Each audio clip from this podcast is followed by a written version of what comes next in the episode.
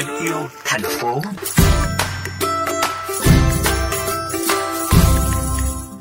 Thưa quý vị, với những người yêu môi trường, để tổ chức một tiệc cưới giản tiện, không in thiếp mời, không rực rỡ bóng bay, kim tuyến, không cỗ bàn linh đình, cùng nhiều đồ dùng một lần và ni lông mà vẫn vui vẻ ấm cúng thì sẽ rất khác so với tiệc cưới truyền thống.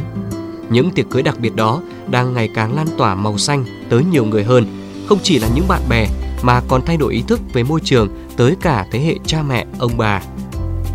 Cách đây 2 năm, một đám cưới độc đáo với đồ trang trí là súp lơ rau củ, không tạo ra rác thải khó phân hủy của vợ chồng bạn trẻ Nguyễn Hoàng Thảo đã để lại ấn tượng sâu sắc với nhiều người.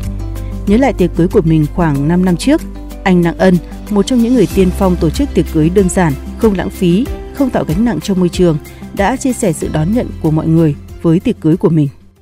Đầu tiên thì mọi người ờ, sẽ thấy lạ, bố mẹ mình cũng thấy lạ, nhưng mình đều giải thích nên mọi người sẽ thông cảm và hiểu. Gần đây khi mình đi đám cưới của người bạn thì có bố mẹ cả hai bên, ông bà, họ hàng và mọi người rất vui.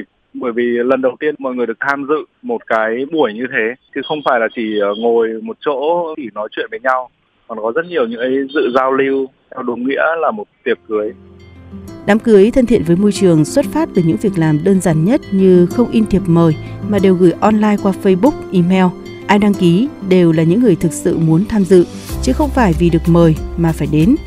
Di chuyển bằng phương tiện công cộng hoặc đi chung cùng nhau, hạn chế quà tặng và bao bì bọc gói. Khách tự mang đồ ăn đến chung vui cùng tiệc buffet vừa đủ dùng để không có đồ ăn thừa, không túi ni lông và đồ nhựa dùng một lần, vân vân. Đây đều là những việc đơn giản nhưng lại có thể tiết giảm được khá nhiều sự lãng phí. Hiện nay, nhiều cặp đôi trẻ cũng mong muốn được tổ chức đám cưới của mình theo xu hướng này. Trước mắt là không tạo thêm gánh nặng về chi phí cho gia đình, sau đó là không tạo thêm gánh nặng cho môi trường. Tuy nhiên, xu hướng này lại có nhiều khác biệt với quan điểm của phụ huynh khi phần lớn các thế hệ trước vẫn cho rằng cả đời chỉ cưới có một lần nên phải tổ chức chu đáo đầy đủ vì thế, sự đồng thuận, ủng hộ của gia đình là yếu tố quan trọng trong quá trình tổ chức được một tiệc cưới xanh.